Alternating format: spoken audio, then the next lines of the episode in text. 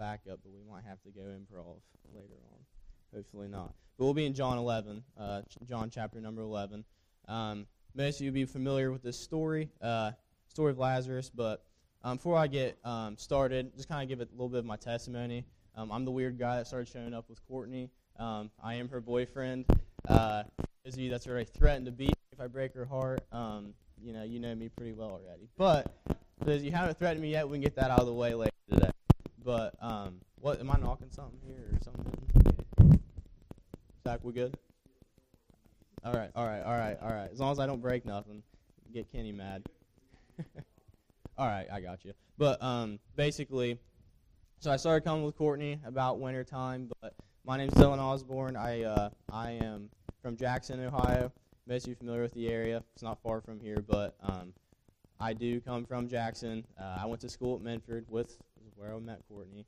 Um, but I was saved at a young age, saved at about 10 years old, um, where, I'm sorry, 11 years old. It was April 5th, 2015. It was on an Easter morning that I accepted Jesus Christ into my life. Um, from that point on, I kind of had a dry face, a dry spell. What's going on here with the sound? I, I'm, I have no clue. Huh? Just just turn this off. All right. I ain't tech savvy. There we go. All right, so we'll go we'll go old fashioned. Anyways, uh, I was saved at 11 years old. Uh, kind of sat on the sidelines. I, I, I say this testimony multiple times because it's a testimony um, too common with many people. Got stuck sitting on the sidelines for about six years. Yes, I was. I had a fire for Christ. Yes, I was saved, but I really wasn't doing much for the Lord. I didn't realize that I still have a purpose um, on this earth. I, I, I, I, tried living out that purpose, but I didn't seek my purpose. Um, you know, God's not going to drag me up here and make me preach. God's not going to drag you up here and make you sing. Uh, God's not going to drag you out into across the street and make you teach a class. Um, we have to surrender ourselves to Christ. So, saved, yes. Fully surrendered in the way I walk daily? Not really. Um, there was some steps I still needed to take um, to grow in Christ, and as we all do every day, steps we need to take to grow in Christ. But um, August 4th, 2021, Ripley, West Virginia, there was a camp meeting called Ignite the Youth, um, where I just heard this amazing testimony, and I, I, I, I just knew, like, similar to the conviction of uh, when you needed to get saved my heart was pounding out of my chest. I knew my calling. I knew what it was. It'd been in my heart previously for a little bit, but I was fighting and running away from it because I'm a shy person. I'm a, more of a quiet person. If I get to know you, I'm really annoyingly loud and talk a lot. But uh, as far as public speaking goes, uh, I'm very shy. Uh, it, it, really scares me. Uh, but, you know, God doesn't call the qualified, God calls the ones who are willing to do His will, the ones who He knows has the faith to do it, has a heart for Him. And I'm so thankful and so honored to have this calling. Um, I don't take it lightly, um, but I'm just very thankful. But I've been preaching for about two years now. Some say I've gotten better, some say I've gotten worse. Um, we'll see, I guess. But, um, you know, I've, I've been slammed a time or two, but it's all right. We don't take it personally, even though I got their names written down. Courtney's one of them. But uh, John chapter 11, we'll be starting in verse 1 in all seriousness. It says, Now a certain man was sick named Lazarus of Bethany, the town of Mary and her sister Martha. It was that Mary that anointed uh, the Lord with anointment and wiped his feet with her hair, whose brother Lazarus was sick. Therefore his sister sent unto him, saying, Lord, behold, he whom thou lovest is sick. When Jesus heard that, he said, This sickness is not unto death but for glory of God, that the Son of God might be glorified thereby. Now Jesus loved Martha and her sister and Lazarus. When he had heard therefore that he was sick, he abode two days still in the same place where he was. Then after that saith he to his disciples, Let us go into Judea again. His disciples say unto him, Master, the Jews of late sought to stone thee, and goest thou thither again? Jesus answered, Are there not twelve hours in the day? If any man walk in the day, he stumbleth not, but he seeth the light of this world. But if a man walk in the night, he stumbleth, because there is no light in him. These things said he, and after that he saith unto them, Our friend Lazarus sleepeth, but I go that I may awake him out of sleep. Then said his disciples, Lord, if he sleep, he shall do well. Howbeit Jesus spake of his death, but they thought that he had spoken of taking of rest in sleep. Then Jesus answered, and Jesus, and then said Jesus unto them plainly, Lazarus is dead. And I am glad for your sakes that I was not there to the intent ye may believe. Nevertheless, let us go unto him. So we'll read some more verses later, but I really want to focus on verse 11. These things said he, and, said he, and after that he saith unto them, Our friend Lazarus sleepeth, but I go that I may awake him out of sleep. Um, you know, we find that one of Jesus' dear friends, someone he loves very much, um, one of the brothers of the two sisters, Mary and Martha, he loves very much, is very sick, very ill. Um, the disciples actually misinterpreted what he read. They thought he meant he was sleeping as a, a physical sleep, but he meant sleeping as in dead. My question to you is Are you asleep? The only one who can wake us from a spiritual sleep is Jesus Christ himself. We need to, to surrender and let him take control. Quit being lazy, stand strongly in the faith, and walk with a strut in your step, knowing the God you serve. Go out into the world and make a difference. Don't be a pew denter. It is time for not only Christians to wake up, but the church as a whole to wake up, for America to wake up, for the family to wake up, for the houses to wake up. We as a nation need to wake up because we're heading in a direction that's not very good and that is ungodly in a way that our nation's slowly turning its back on God. How many Christian pride parades do we see? How many Christians march the streets? We too often exercise the comfort of shame rather than the right and purpose to walk unashamed.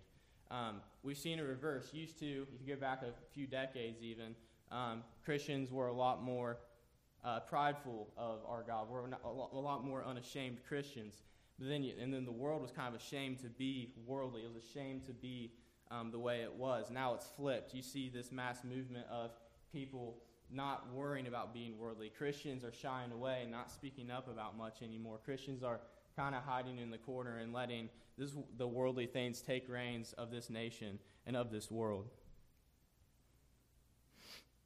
Mary and Martha both told the Lord if he had been there, then it wouldn't have happened. Let's look at verse 21 and 32. So, verse 21 says, Then said Martha unto Jesus, Lord, if thou hadst been there, my brother had not died. Then let's jump to 32. Um, then, when Mary was come where Jesus was and saw him, she fell down at his feet, saying unto him, Lord, if thou hadst been there, my brother had not died. How many of us Christians find ourselves saying, God, if you were only there, God, why weren't you there for me? God, where were you in this moment in my life? Why didn't you show up? Why didn't you impact this thing that I prayed for fervently over and over and over again? God hears our prayers, but sometimes we feel like He doesn't listen to them. He does, but sometimes it just doesn't feel like that. But in the end, you know, God has a greater purpose than the one thing we're thinking of. You know, we have a very short perspective on the way we see things. When you start looking at things through a Christ like perspective, um, a Christ like manner, seeing things the way Jesus does in the broad picture of things. Because had you had your way, um, one day when we get to heaven, maybe we realize that it would have been a very bad deal if we had our way, um, no matter how big or small. There's a lot of things we'll question um, in this life, but we got to keep having the faith to keep pushing forward, keep moving on, keep going, because in the end, we will have the answers. God will let us know, and we'll finally be able to understand that's why this happened. That's why I had to go through this, because God sees things in such in the broad spectrum. Obviously, He knows everything. He knows all, and He's able to make a great testimony out of even a death.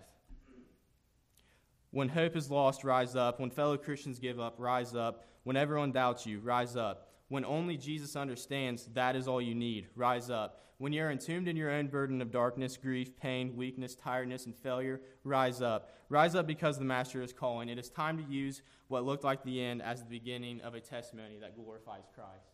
Um, this is saying that basically it doesn't matter how dark or how deep of a hole I'm in right now. God will get me through it and God will use it. You know, there, there are things, like I said, that there's, there's things that happen to us we can't understand, we can't fathom. Um, I found in my life the biggest things that I have gone through that I have really questioned and don't really understand why God would let that happen to me has allowed me to use my testimony to help others. Um, typically, young teens, I've gone through some things, fear, doubt, stuff like that that I've been able to share with others and actually help others. In the moment, you think you're the only one going through that. In the moment, you think that you're the only Christian that has that much of a lack of faith. But you're not alone. There are as many Christians in your scenario, many Christians in your steps, but what the devil will try to do is seclude you from the rest of your Christian brothers and sisters and make you think that you're the one that's furthest away, that you're the one that's least worthy, that you're the one that God cannot forgive. But I'm here to tell you that God will forgive you. God loves you. Jesus died for you. No matter how far you've gone as a Christian, um, even before you've gotten saved, no matter what you've done, God still loves you. And if you still have breath in your lungs, you still have a purpose in this life. You still have a purpose in this world. And no matter what you go through, no matter what you say, do, or anything like that, there's still a purpose for you. If you're here today and you don't know if you're saved, I highly encourage you to get saved because it's not something I'd play games with. If you're a Christian here today and you feel like you're asleep, you're spiritually asleep, you're spiritually seemingly dead, and you need Christ to help you, God is calling. Christ is calling your name. God's saying, Come forth. But it's up to us to rise up and go to Him.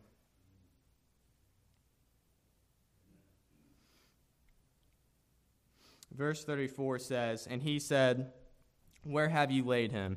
They said unto him, Lord, come and see. Verse 35 Jesus wept.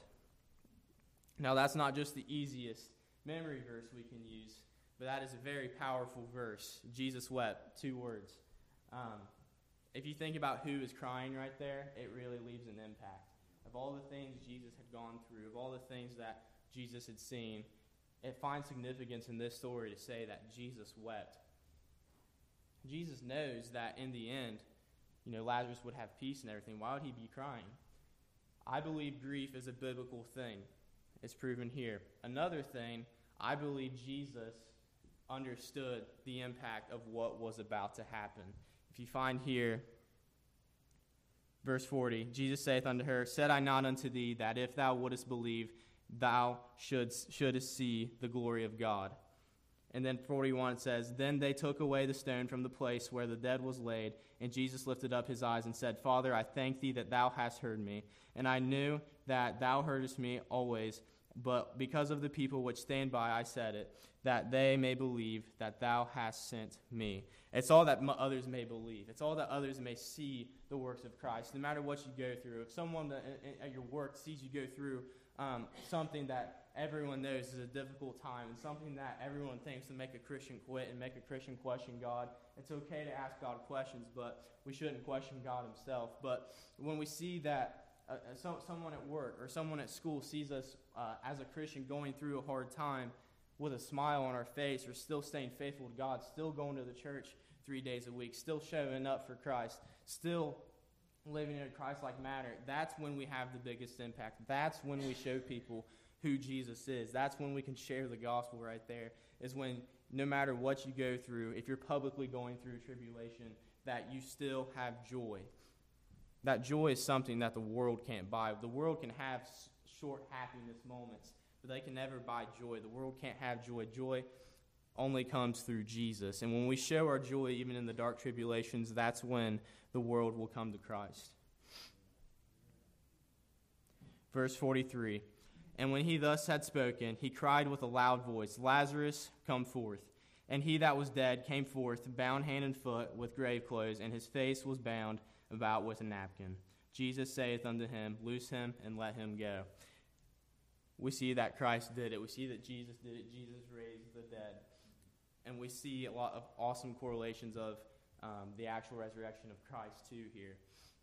But it's amazing to see, and I, I feel like we kind of overlook this story, and don't realize the significance that Jesus literally raised Lazarus from the dead.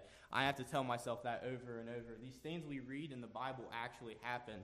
This isn't a fiction storybook. This is a nonfiction historical text that has things that actually happened, true testimonies of what people, eyewitnesses, saw and people actually said. And what Jesus said, words and read, those words were spoken by the Son of God, Jesus Christ. We, it, it's hard to fathom sometimes, but we really got to focus in and key in on the fact that this book is real. These are not stories, these are facts.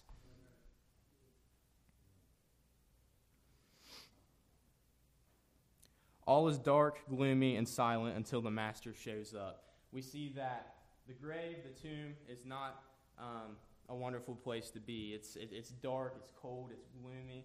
Um, you know, the body's rotten. It's been four days. Um, it, it's probably reeks, it smells. It's not a great place to be. But that is until the master shows up. I believe when Lazarus rose from the dead, that he didn't have to have that stench anymore. I believe when the Hebrews um, were in the fire that they didn't even smell of smoke because I believe that's how powerful our God is. It's all dark and gloomy until the Master shows up. He is the great I am. He's the King of Kings, Lord of Lords, sweet Rose of Sharon, the Messiah. He's Jehovah Jireh, Jehovah Nisi, Jehovah Tsidkenu, Jehovah Shalom, Jehovah Shammah, Jehovah Rapha. He, his name is Jesus, and he is the Son of God. And this mighty God found someone as small and little as me, who was whose head is who the devil's hell, um, the apple of his eye, significant enough to die for me, to die for my sins, to forgive me of my sins. This is the Son of God we're talking about that lived a hard life, 33 years on this earth, to just to take the punishment of my sins. Um, the Son of God actually did this. He left the comfort of heaven to go through these things, to forgive me of my sins, to give me a hope in an eternity that I didn't deserve. His mercy and grace is sufficient. His mercy and grace is shown in each and every uh, message we could preach out of here. Mercy and grace can be found, and I'm so thankful. You know, I, am I'm, I'm so thankful for the love of God. There are things, of course, you know, we, we, we paint a hippie picture of Christ sometimes, but yes, there is the wrath of God. Yes, there is a fear of God, but it's a respectful fear of God. I'm so thankful to know that Christ died for my sins and God loves me so much. It says he's a friend that sticketh closer than any brother. I have brothers and I'm really close to them. I have friends that I'm really close to.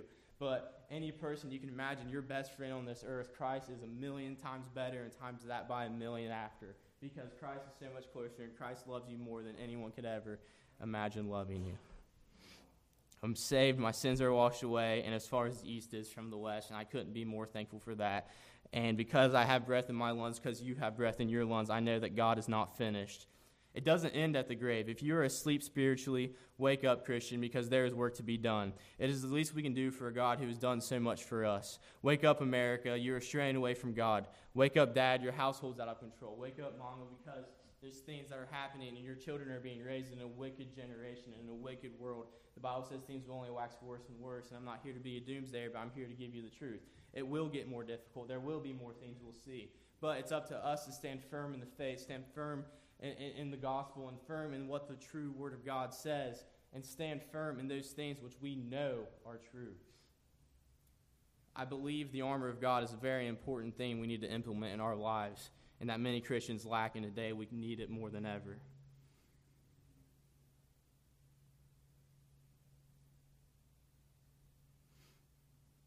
But back to Jesus weeping.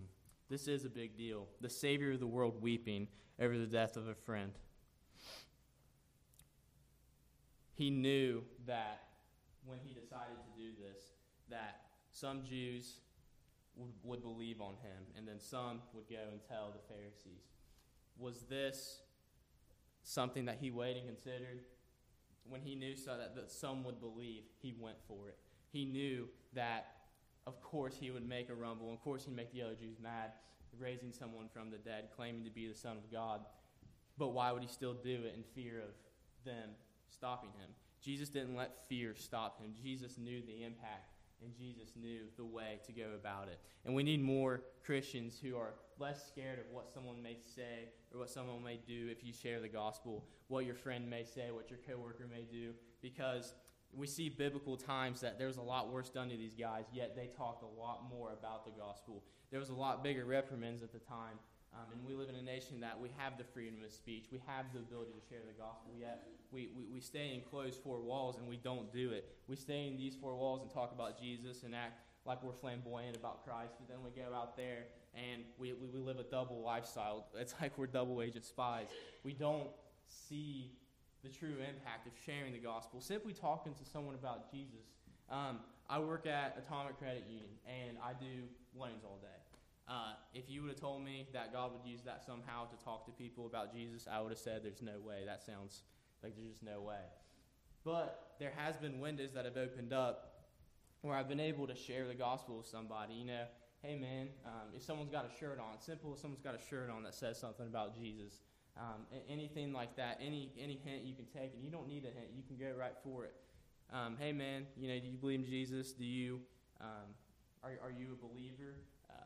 Just simple questions like that, and it can you would wouldn't believe how receptive most people are.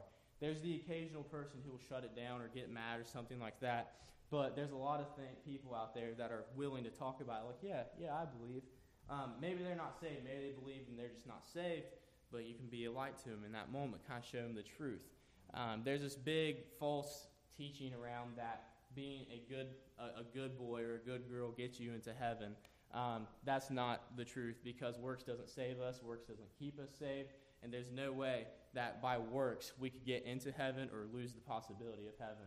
Um, it's simply by grace through faith that Jesus died for us, that Jesus bore the punishment for us. Um, you know, there's nothing you can do to lose your salvation, and there's nothing you can do works wise to gain your salvation. It's by believing and accepting in Jesus Christ as our Savior. shining that light, showing people the truth is what we need to do. Um, you know, it doesn't matter what job you do. If you're surrounded by people, if you have people around, which is most jobs, share the gospel there. You're with them every day. Um, how would you like to get to heaven and look one day and realize that's how many people I could have led to the Lord, and you're seeing them get cast into the lake of fire because you were too scared to talk about Jesus? When Lazarus arose, he still had grave clothes on him. Rising up also involves some maintenance after. Once we rise up, we got to clean up. It says, And he that was dead came forth, bound hand and foot with grave clothes, and his face was bound about with a napkin. Jesus saith unto them, Loose him and let him go. Um, once we rise up, there's still some maintenance steps that are to be taken. Um, you know, once we're asleep in Christ, we are, and I'm not talking about death, I'm talking about a spiritual sleep. Maybe you're spiritually dry. Um, this could be for a person who's burnt out. I've been there. I've been burnt out recently. It's a horrible thing to go through. Um, and it's something that we shouldn't ever allow ourselves to do, but it's easy in this day and age. It's easy to get burnt out because all the all the things that are surrounded by us and all the chaos and all the things, you know, we live in a lazy generation, but the reason we live in a lazy generation is because everyone's tired. Everyone's worn out. There's so many things we have to deal with on a daily basis. I'm only 19 and I'm up here sounding like someone who's just about to retire. I'm tired. I mean, I'm one year into the real world and I'm worn out because there's just things that, you know, I, I, I, go, to, I go to work 8 to 5 and then I have a four page essay to write that I procrastinate for multiple days because by the time I get home from work, I'm tired and I, and, and I love my job, but man, I hate homework. That's the thing. You love one thing, then there's that one thing you get home. Guys, when you go home, you gotta fix. You gotta fix the house. Gotta fix the car. Um, she ran it into a ditch. She hit a deer. You hit a deer. You blame it on her. Um, I know how you guys work. I've lived under my dad's house for 19 years. Another 10 years, right, Dad? I'm kidding. But we live in a day that we're all worn out. I, I doubt I could have many people raise their hand and say, I'm full of energy right now. It's whatever time o'clock yeah, 7:30. Yeah, 7:30, and we are absolutely probably tired. You're probably saying, "Will this dude shut up so I can go home and sleep and get my my midnight cereal so I can go watch my Andy Griffith show and take a nap?" But if you're taking a nap after 7:30, you got something wrong with you. but we live in a day and age where we're tired. A lot of us are asleep spiritually. Um, we need to wake up. We need to realize you only got one life. Um, we only get one life. This life is as a vapor. We need to not let ourselves be dead too long. Lazarus was dead four days. Jesus rose him up from the grave. It doesn't matter how long you've been asleep spiritually, God can use you still. Like I said, if you still have breath in your lungs, God can still use you. It's up to you on if you're going to rise up and go and do what God has called you to do. Three points, and I'm done. I know it's a long intro. I promise you the points won't be as long as the intro. I'll pull Kenny here. I'm kidding. I am kidding. Kenny, don't get me in trouble. First is rise up daily.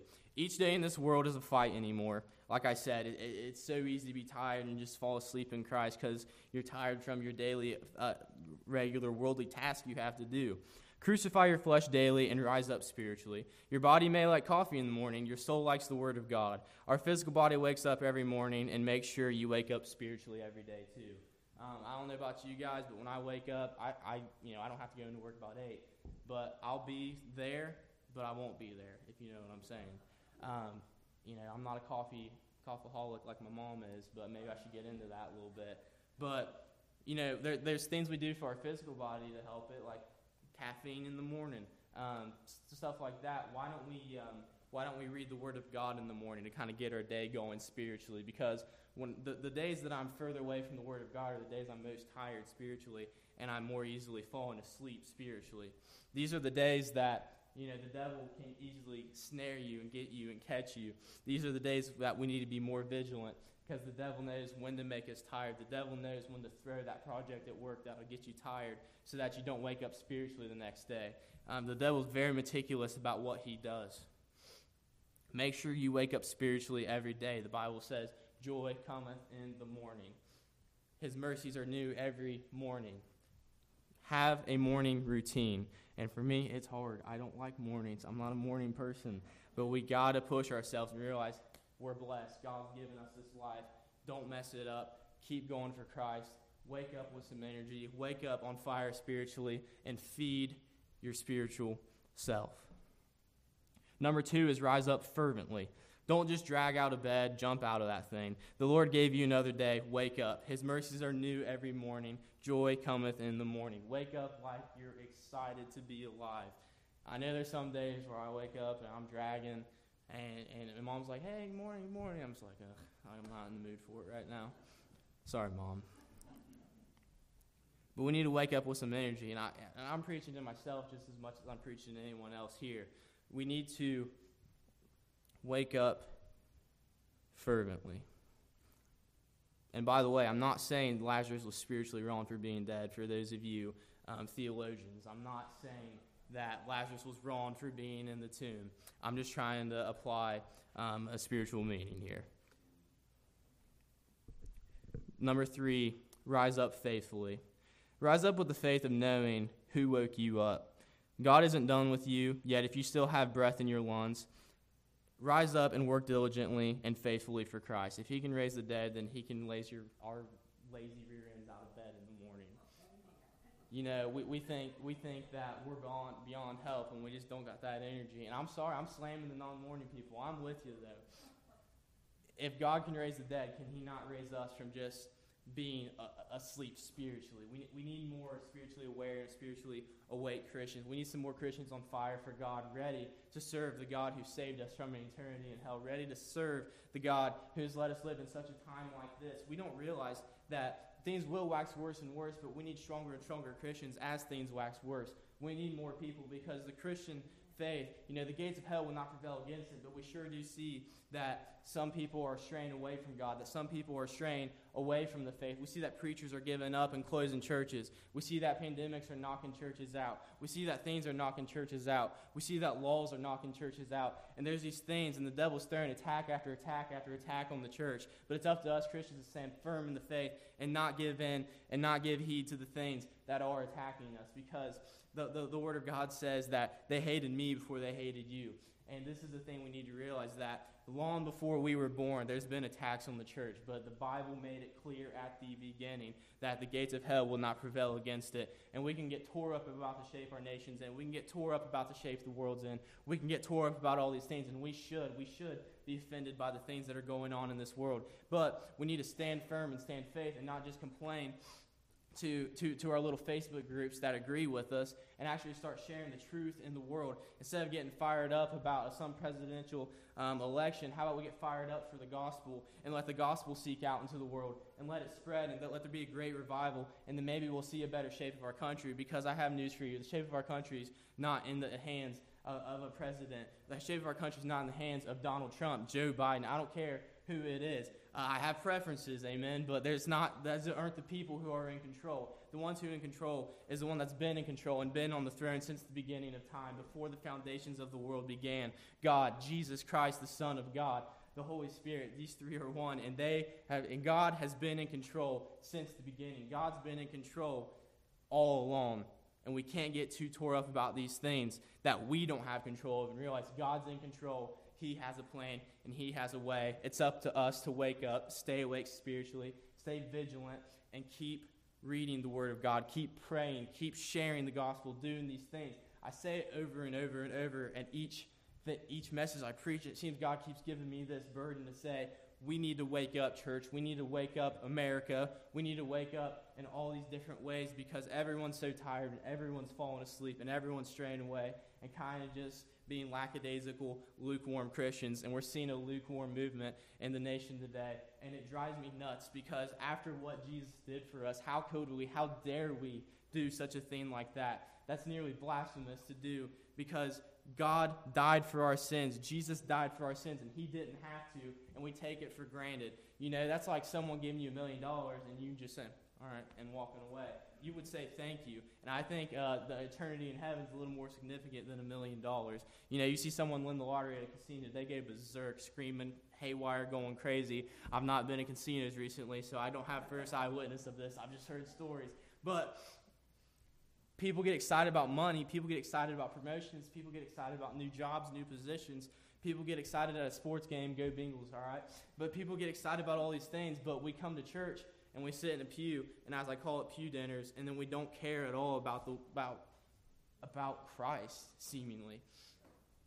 Yes, we care, but we don't show it. And I'm not saying you got to be all charismatic, but I'm saying we should live like we have a Savior who died for our sins. We should live like there's a world out there that needs the gospel. I love how it says you are now entering your mission field. There is nothing truer than that. I'm so thankful for a church that believes that because it doesn't stop in these four walls. We got we got to go out there and make an impact. You know, we may say, well, what could little Dylan Osborne do to make an impact?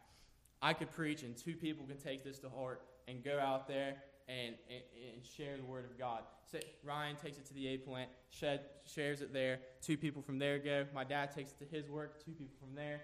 Spreads like wildfire. Next thing you know, Scioto County's having a revival. Um, it starts with Portsmouth, then Scioto County. Next thing you know, Southern Ohio has a revival. Next thing you know, Ohio has a revival. It is a domino effect but we have to have that first push. And there's not enough Christians giving that first push to see the revival that we have the potential to see. And what kills me is the potential versus what's actually happening. We have so much potential, guys, and we fall short of that daily. Like I said, it doesn't matter how long you have been asleep. I feel like our nation's been asleep for a little while now. There's a lot of things. The church overall, honestly, fallen asleep a little bit. The gates of hell will not prevail against it, but we are seeing some of them kind of fall back and tuck and tail in the corner, hiding from the things that they're scared of. Stephen was stoned, man. Peter was crucified upside down. They didn't stop. Why should we? Why should we just because someone's going to unfriend us on Facebook or say this, say that, and, and do it in a loving way? You know, you're not going to say, you're going to go up to someone and say, You're going to hell. And they're going to be like, I didn't get saved. Everyone wants to do that. Yes, that may be true. Yes, they probably are going to hell. But how many examples of that do you see from Jesus?